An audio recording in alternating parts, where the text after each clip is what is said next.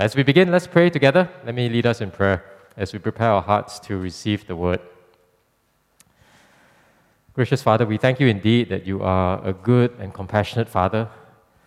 And Lord, we come to you now because we are your children, and we pray that you would open our hearts to receive from you. Father, we thank you for your word. We thank you that you speak truth into our lives, and we pray that our hearts will be soft, our hands will be quick to do your will. So Father, help us to trust you. Father, we pray that you would encourage our hearts with your truth. Help us to know that you are a gracious and compassionate Father, and may we draw near to you now. And we ask this in Jesus' name. Amen. So we're in Luke 15, working our way through the Gospel of Luke. And this is no doubt a familiar passage to many of us, especially verses 11 to 32, as Bay read for us. I want to begin by talking about this lady, Corrie Ten Boom. I mean, some of you may know her. I mean, she's quite well known. She's passed away now, but she's written some books that have been a great encouragement to many Christians. Corrie Ten Boom was a Dutch Christian who lived with her sister Betsy in Holland during the Second World War. And during the war, they concealed Jews in their home to hide them from the Nazis. But then they were found out, they were arrested, and sent to a concentration camp. Corrie survived the horrors of the camp, but her sister Betsy did not. And a few years after the war, in 1947, Corrie had a chance to visit Germany to speak of God's grace and forgiveness, because she was a well-known Christian writer and speaker, and they invited her to actually bring the message of the gospel to Germany. And she found herself at a church in Munich, and that's where she saw him. So she saw this man after the meeting, this man, a large, balding man in a grey overcoat. And then suddenly Corrie remembered. So this man that she saw was a guard at the very concentration camp where she was at. And she remembered walking past this man who was a guard at that time. You know, obviously, while she was at concentration camp, you know, they took away everything from her, and you know, she remembered walking past naked. You know, all these lady prisoners walking past naked, past this man at the concentration camp. And then this man walked up to Corrie after the meeting, and he spoke of how God had forgiven him. He spoke of how he had become a Christian. And then now, he was trying to seek forgiveness from all the people that he realized the Nazis had harmed during the war. So he came up to Corrie and he extended his hand to her and he asked her, "Will you forgive me? Will you forgive me?"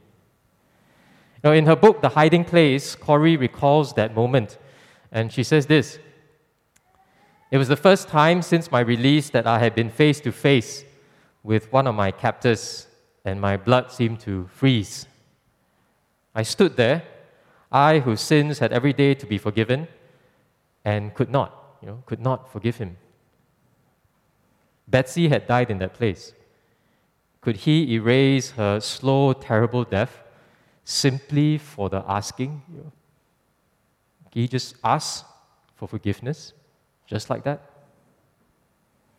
Now, in the Bible, grace cannot be earned by good works. I think for many of us who are Christians, that's not a controversial statement. I think we understand that grace and works do not go together. We understand that grace is freely given. But I put it to us this morning that this is the very reason why so many of us find grace offensive. You know, think about your past week. You know, as I was preparing this message, I think oftentimes God uses the very text that the preacher is preaching on to convict the preacher first, before he brings it to the rest of us. And this week was no exception. As I was preparing this message, as I was reflecting on this text, I realized that this past week I have not been gracious. I've struggled to show grace to my wife. I struggled to show grace to my children. We struggle to actually show grace to others as much as we understand about grace.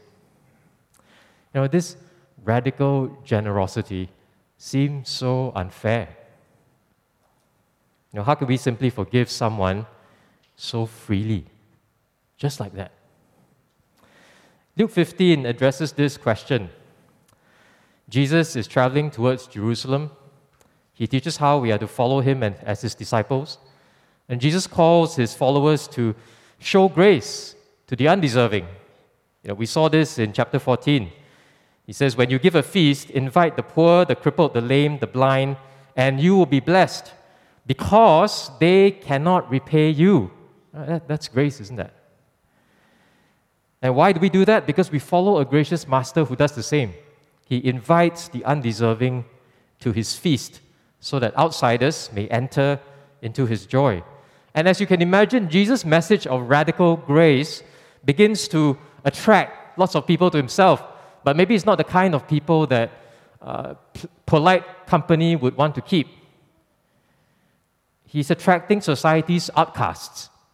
Look at verse 1. The tax collectors and sinners were all drawing near to him. You know, in Jesus' day, tax collectors had a bad reputation. Not only did they collect taxes for the Romans, who were foreign invaders and occupiers, many of them were also dishonest in extorting money from people. So Jesus is gathering a rather motley crew of unsavory characters.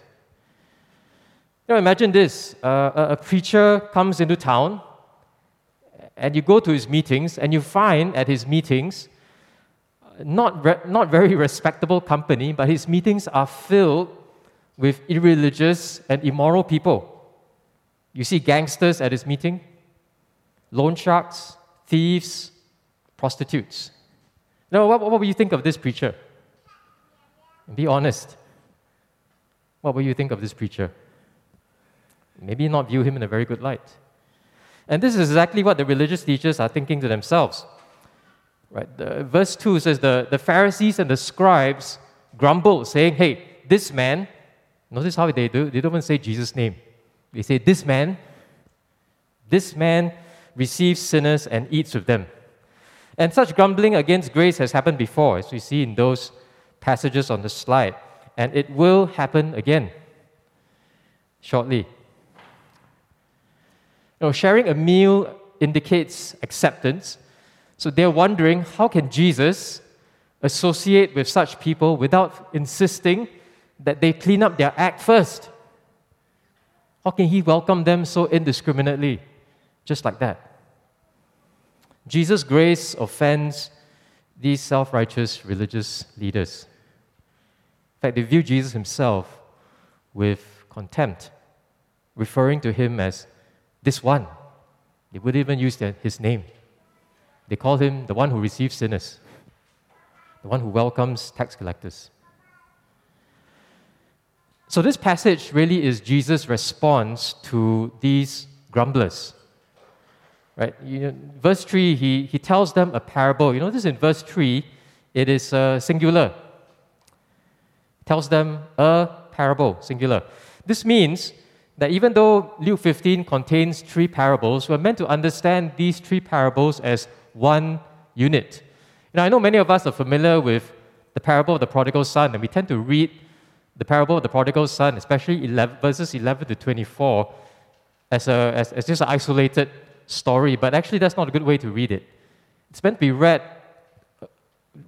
together with the rest of Luke 15 as one continuous argument that Jesus is making. And then when we do that, we actually see the point of the parable a lot more clearly.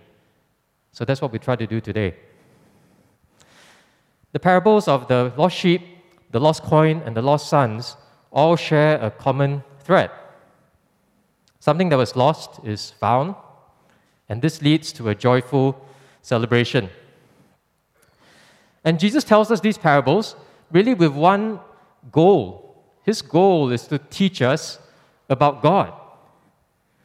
So think about that for a moment.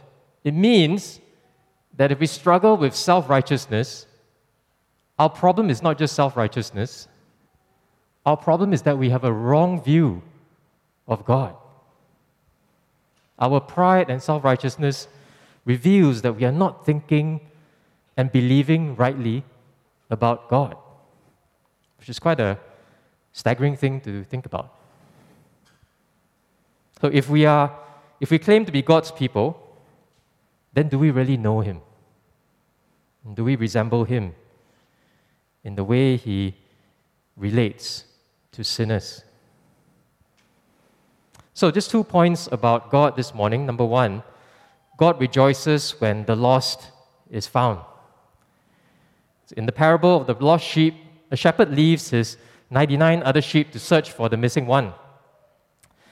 You might do the math and think, it's just one sheep, you still have 99, what's the big deal? Well, hopefully parents, we don't think like that about our children.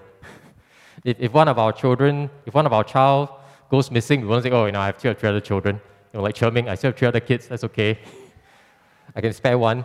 No, we won't think like that because every child is precious. And to this shepherd, every sheep is precious. So he leaves the 99, he goes after the missing one. And this shepherd values the lost sheep. He searches until he finds it. For second half of verse 4. He then carries it home with great joy, and he invites his friends and neighbors to rejoice with him. Now, this shepherd is a picture of God's love and compassion for sinners like us. It's a picture of the way God sends His Son Jesus to seek and to save the lost. Friends, we were made to know God and to enjoy Him forever. We were made for this loving relationship with God. But all of us have turned away from worshipping and loving our Creator. We are lost because our sin has cut us off from the one who gives us life, from the Holy God who made us for Himself. All we, like sheep, have gone astray. We can't find our way back. And therefore, we need the Good Shepherd who laid down His life for the sheep. The Good Shepherd who graciously carries us home to God. The Good Shepherd on whom we can lean our whole weight on. As it says beautifully in Isaiah 40 verse 11, He will tend His flock like a shepherd. He will gather the lambs in His arms. Perhaps that's where Jesus got the idea for His parable from. He will gather the lambs in His arms. He will carry them in His bosom and gently lead those that are with young. Friends, do we have this picture of God? Someone who gently carries us. The shepherd's joy reflects God's joy over one sinner who repents. Jesus says, God takes no pleasure in those who think they are righteous and see no need to repent. The 99 who see no need for repentance. Trying to be good without God actually drives us further away from Him.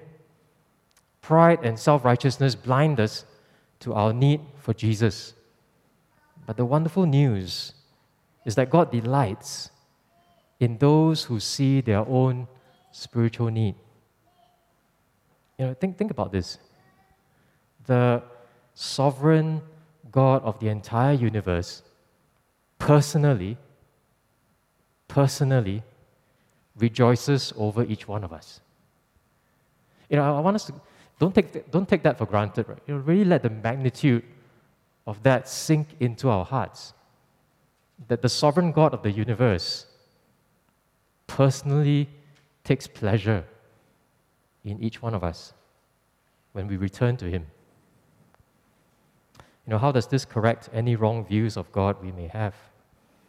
Maybe we have a view of God that is impersonal, that is aloof, that He's sort of emotionless, passionless.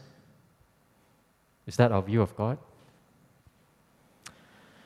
The parable of the lost coin makes a similar point. A woman has lost one of her 10 silver coins, and she lights a lamp and sweeps the house and seeks diligently until she finds it. Then when she finds it, she calls together her friends and neighbors, and they rejoice with her. And Jesus says in verse 10, "Just so, in this same way, I tell you, there is joy before the angels of God over one sinner who repents." Both parables are revealing God's heart to us. Both parables reveal God's heart for sinners. Therefore, when Jesus welcomes sinners and eats with them, what is he doing? He is simply expressing very tangibly God's heart.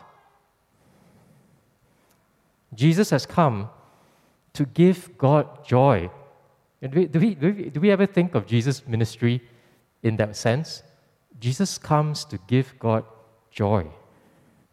Therefore, as Jesus' followers, we are to go and make disciples. Why? For the same reason, for the sake of God's joy. Friends, what a wonderful motivation for evangelism and missions. We give joy to God as we speak of His grace, as we tell others of Jesus. Now, speaking of Jesus should be a delight, because God delights in it. Friends, I hope that we don't see evangelism and missions as mere duty. You know, frankly, mere obligation will only get us so far. It won't fill our hearts with joy. Friends, these verses remind us that we serve a joyful God. We serve a happy God who delights in sinners coming back to Him. You know, how might His joy motivate us to live for Him and to make Him known? Now, as we draw nearer to Christmas, let's think about ways we can share this gospel with those around us. Let's give God joy by telling others about His Son. Now, friends, we have a wonderful God-given opportunity to share in God's joy and to share His joy with others as well. I don't think it's any coincidence that Scripture says the joy of the Lord is our strength.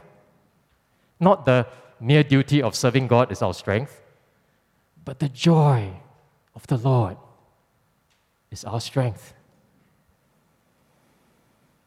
You know, ironically, in this passage, the religious leaders who claimed to be nearest to God were actually the furthest away from Him. Why? Because by grumbling and complaining about how Jesus ate with sinners, the religious leaders actually showed themselves to be profoundly out of step with God. They neither shared His character nor served His purpose. Friends, do we share God's heart for the lost? Do we share His joy? Let's look at our second point, which tells us more about God as well. And we're going to look at verses 11 to 32. God, our loving Father, calls us to return and to rejoice with Him when the lost is found. Now, the third parable, as I mentioned, is probably familiar to many of us. It is popularly known as the parable of the prodigal son. But I put it to us that this is probably not a good title. It's a somewhat misleading title, because I don't think the youngest son is the only point of the story. Notice how Jesus introduces the parable by saying, "There was a man who had two sons," which is actually a good title for the parable. Therefore, I prefer to call it the parable of the gracious father and his two lost sons. Okay, not very catchy, I know, but I think it's closer to the point of the parable. The parable of the gracious father and his two lost sons. The story begins with the younger son coming up rather brashly to his father and demanding his inheritance. You know, the son wants his father's things. The son wants his father's stuff. The problem is, he doesn't want his father. He just wants his father's things. The son wants to live his own way, live his own life, and he can't wait for his father to die, right? So he comes to his father and says, "I wish you were dead, but since you're not, can you give me my inheritance?" That's essentially what he's saying to his father. You know, as you can imagine, this is scandalously dishonoring, especially in the culture of that day. You know, now even so, we see this. But friends, do we realize that this is how every one of us has treated God? This is how every one of us has related to God at some point in our lives. We demand that He gives us what we want. You know, we want His things, His created things. We want His things. We want His stuff. We just don't want Him. So sin isn't just doing something wrong or breaking an impersonal law. Sin is intensely relational. Sin is fundamentally a self-centered refusal to love, a refusal to worship, a refusal to give thanks to the one to whom we owe all things. Now, what's surprising in the text is that the father says okay to his son. The father grants his son's request. He divides his property between his two sons. A very surprising response. Now, typically, the older son would get 2/3 of the inheritance, while the younger receives 1/3. Now, was he spoiling his son by indulging him? I don't think so, as the rest of the story will show. The father is being very patient with his son. Now, friends, do we realize that there are times when God gives us what we want so that we learn by experience the folly of our ways? You know, as a parent, maybe you understand this, right? Sometimes as a parent, you realize that it's not enough just to say no. Sometimes you say, okay. If that, you say to your child, if that's your course of action that you've chosen, go ahead. But know that I'm here to pick up the pieces when things fall apart. Right? Some things are learned by experience. So the younger son can't wait to be free from his father, and he says, not many days later, you know, he leaves for a far country. You know, not good enough just to go to the neighboring city, but a far country, as far from his father as he can go. And he spends all he has in reckless. You know, the word reckless is where we get the word prodigal. It just means spendthrift. Right? Prodigal means spendthrift, over-the-top, extravagant spending. That's what prodigal means. Right? Lavish spending. So the son spends all he has in prodigal living. And the younger son makes a mess of his life, which again tells us that sin has consequences. We will reap what we sow. And he's so desperate that he is willing to even feed pigs for a Gentile, which is something unimaginable for a Jew to do. And he's fallen so low that he's literally living in the pigsty. Even pig food looks good to him. But he can't even have that. His employers won't even give him what the pigs are eating. The younger son's destitution depicts the destructiveness of sin. A life lived without God will ultimately not end well. But at his lowest point, when he can go no lower, the younger son came to himself. Verse 17. You know, there are times when God gives us over to our sins. Not to crush us, but to break us, to humble us, so that we see for ourselves with our own eyes the depth of our depravity. And that's not a bad thing. So friends, if you're feeling the weight of your sin this morning, if you're feeling particularly broken, don't despair. Don't despair. God is calling you back to Himself. It's a grace of God that you see these things about yourself. He's calling you back by showing you your need of Him. And that's good news.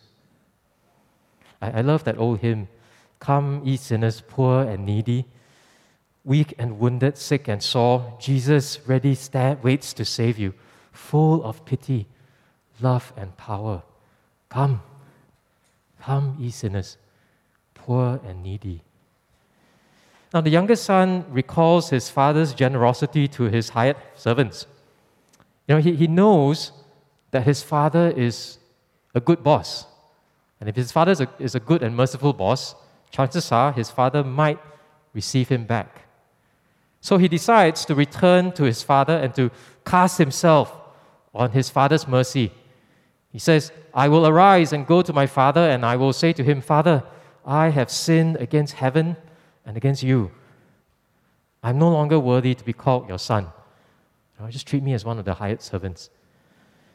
You know, before the younger son had demanded things from his father, but now he resolves to go humbly to his father. He asserts no rights.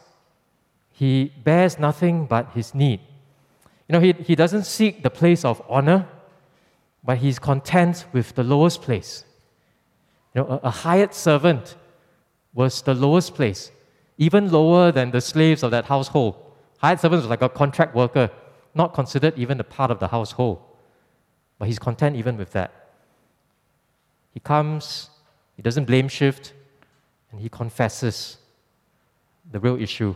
I have sinned against God and against you. Now, we may have heard repentance described as a change of mind. This is true, but it may lead us to think that repentance is just intellectual. I know my sin and I know it's wrong. I know I should do what's right. Yes, repentance involves that, but it's more than that. The younger son shows us that true repentance involves a godly grief, a genuine sorrow over sin. Not simply because we are suffering the consequences of sin, but sorrow because we have sinned against God. We have sinned against others. We understand the relational cost of sin. True repentance is also humble. And as we come to God, we confess our sins to Him, and we bring nothing. We simply acknowledge that we deserve nothing from Him. We're entitled to nothing from Him except His righteous judgment against us. But while the younger son is still a long way off, his father sees him and has compassion. Now the next part is, it's a bit funny, because distinguished Middle Eastern fathers do not run. Right? I mean, they wore long robes, right? So in order to run, you have to, as we read, gird up your loins, expose your legs, and then run. You know, it's quite comical. So if you are a distinguished patriarch of a family, you wouldn't run. It's not acceptable. But the father doesn't care. He's too joyful to worry about protocol.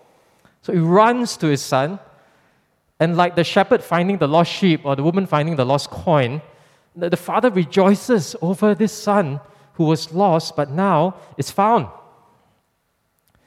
The father's response is totally unexpected.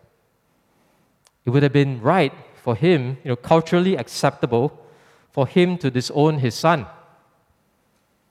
Perhaps even have his son put to death for the deep disgrace that the son has brought on the family. You know, in those days when a son brings this kind of disgrace to the family, you know, he can't simply waltz up after so long, apologize, and expect to be restored. It doesn't happen. To regain his status, he, the son, would have to first work to make amends. And then we'll see. You're on probation. You're a hired servant until I tell you so. That would have been the culturally acceptable thing for the father to do. You know, my friends, see how the father shows grace before his son's confession. Not after, but before. You know, in fact, he doesn't even let his son finish his prepared speech. You know, before the son can even get to the part about, hey, treat me as one of your hired servants, the father interjects. And the father receives him back freely, giving him the best robe, a ring, and shoes, all signs of his full acceptance as a son. Now, friends, this is a crucial point in the parable.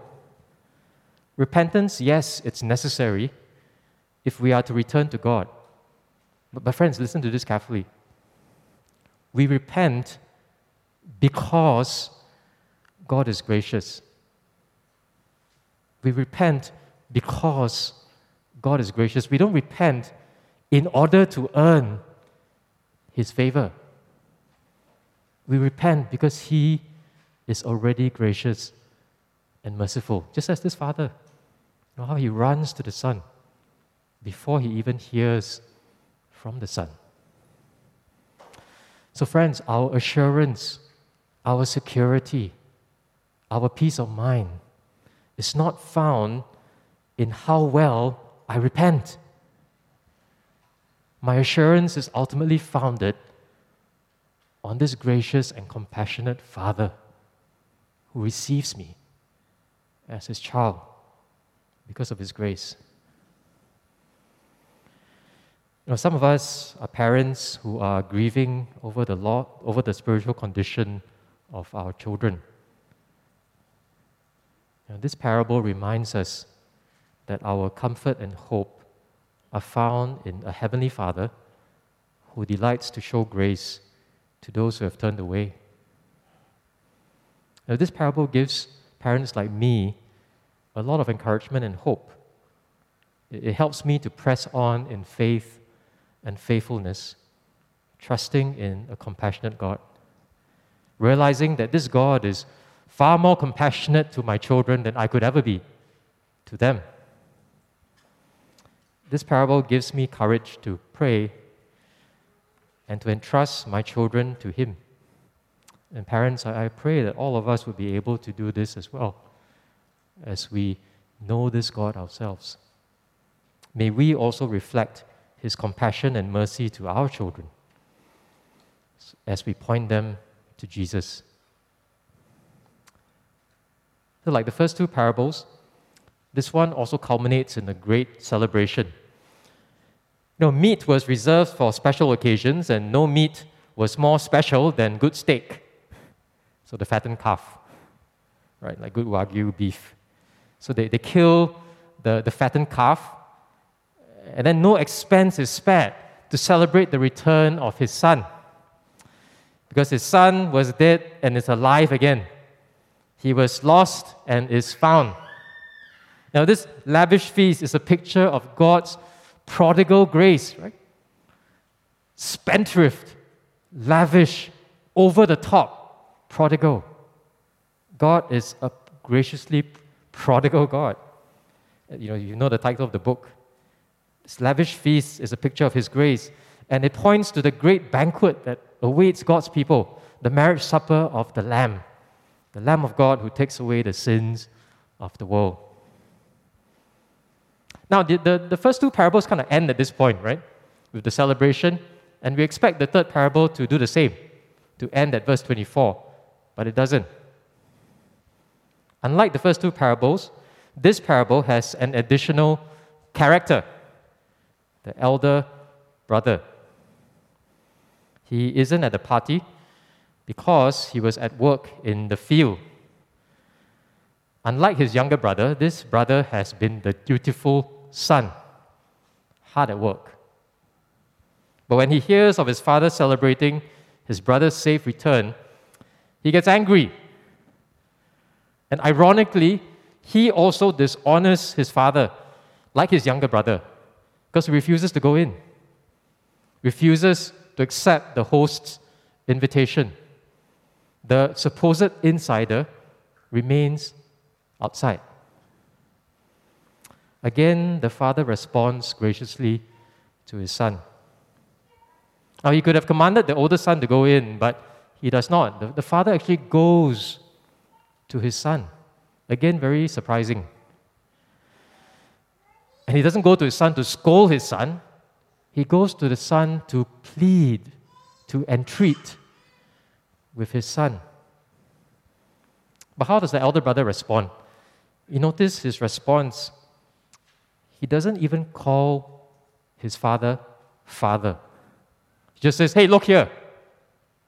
Look here. These many years I've served you.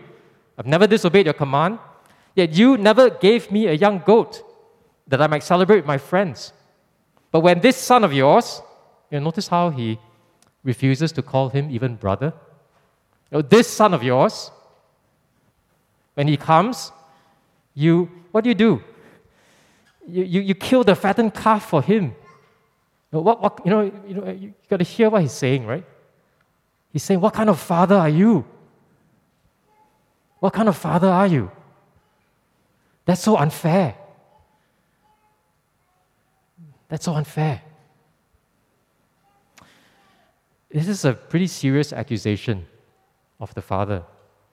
That's why, friends, I said, if we struggle to show grace, we have a completely wrong understanding of the father. How can you give this son of yours what he doesn't deserve when you won't even give me what I deserve? Does it sound familiar? What does this reveal about the elder brother?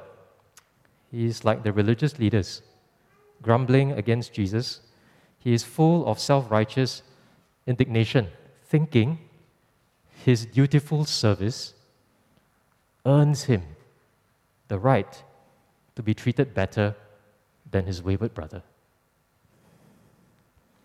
But friends, is this really obedience?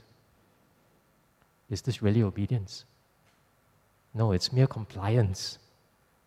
It's grudging compliance. The older brother isn't motivated by love for his father, but by a selfish desire to get what he wants from his father. Maybe not a fattened calf, but at least a goat. His relationship with his father is transactional, bound by legalistic duty. You know, the irony is that he's a son, but he lives as though he's a slave, working to earn his keep. Therefore, because he sees himself as a slave, because he sees his father as just a boss, he is unable and unwilling to share in his father's joy. On the surface, the older brother looks like an obedient son. But friends, his heart is as far from his father as his younger brother. So both sons are lost. Both sons are lost.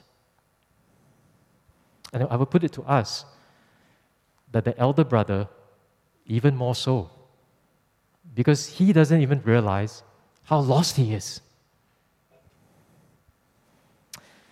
Yet the father lovingly calls him son, my child, and assures him that all that is mine is yours.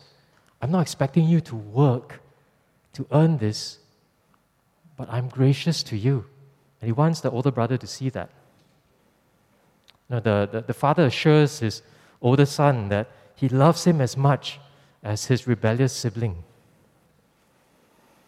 Friends, this is a parable for religious people like us. This is a parable for religious people like us. I see many of us are here on a Sunday, those of us watching at home on Sunday morning. Chances are we probably don't feel like the prodigal, like the younger son. But are we like the older one? Many of us are regular churchgoers with many years of dutiful service. We can do all the right Christian things and yet be far from God. So what is our relationship with God like? How do you really view God? As a father or as a boss? We talk a lot about reading the Bible, right? So when it comes to reading the Bible, do we view reading the Bible as a bit like, I need to read my boss's email? Or do we see it as, of course I love to read a letter from my loving father? Which one is it? Do we see ourselves as children or as employees or slaves working to earn our boss's favor? Are we giving him real obedience? Or mere compliance? And friends, a deeper question is to ask ourselves this. Do we get disappointed, bitter, and angry with God when life doesn't go our way?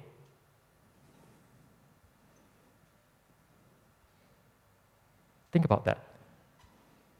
Do we get bitter with God when life doesn't go our way because we think we deserve better? Because we think our service has earned us better treatment from Him? We don't have to leave the church to be a prodigal.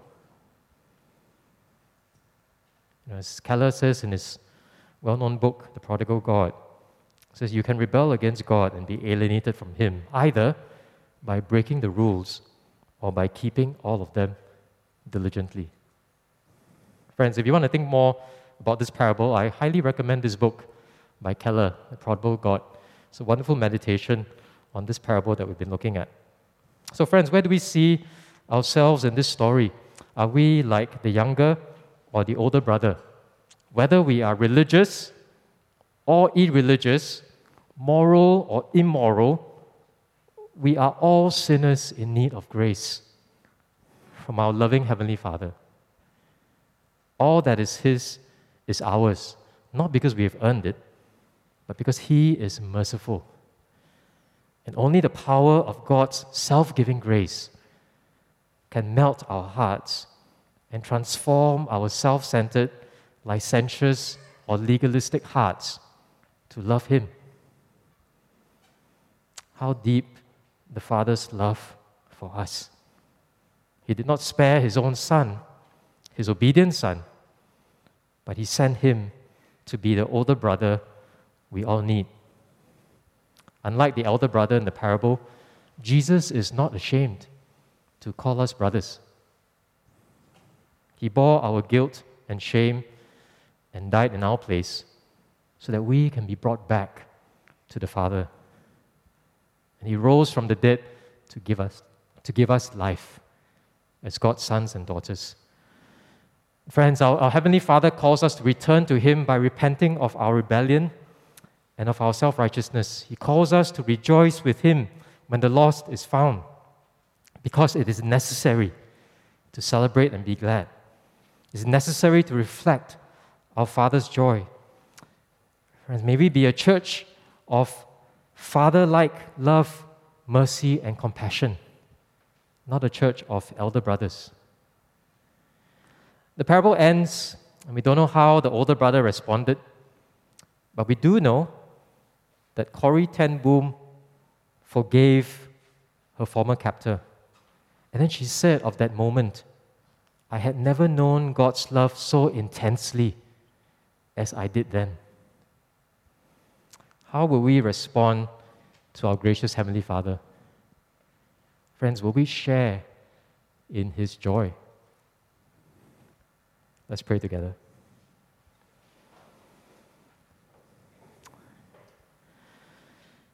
Dear Father, we come to You now as humble children. Father, we come and we pray that You would work in our hearts as we've heard about You from Your Word. Father, help us to see You for who You really are, a compassionate, a merciful, a patient and gracious Father. Father, we pray that You would help us to turn away from any wrong thoughts about You that we may have. Help us to turn away from any false ideas of You that exist in our thoughts and in our hearts. And Father, help us to turn to You, to know You for who You really are. And Father, we thank You for Jesus, who has opened up the way for us to approach You, whom You have sent for us and for our salvation. We thank You for Him. We thank You for such a loving older brother who was willing to lay down his life to bring back those who do not deserve saving. Oh, Father, we pray that You would humble us now in this moment. Father, as we consider the state of our relationship with You, help us to desire You and to draw near to You by Your grace. Strengthen us, we pray, and we ask these things in Jesus' name. Amen.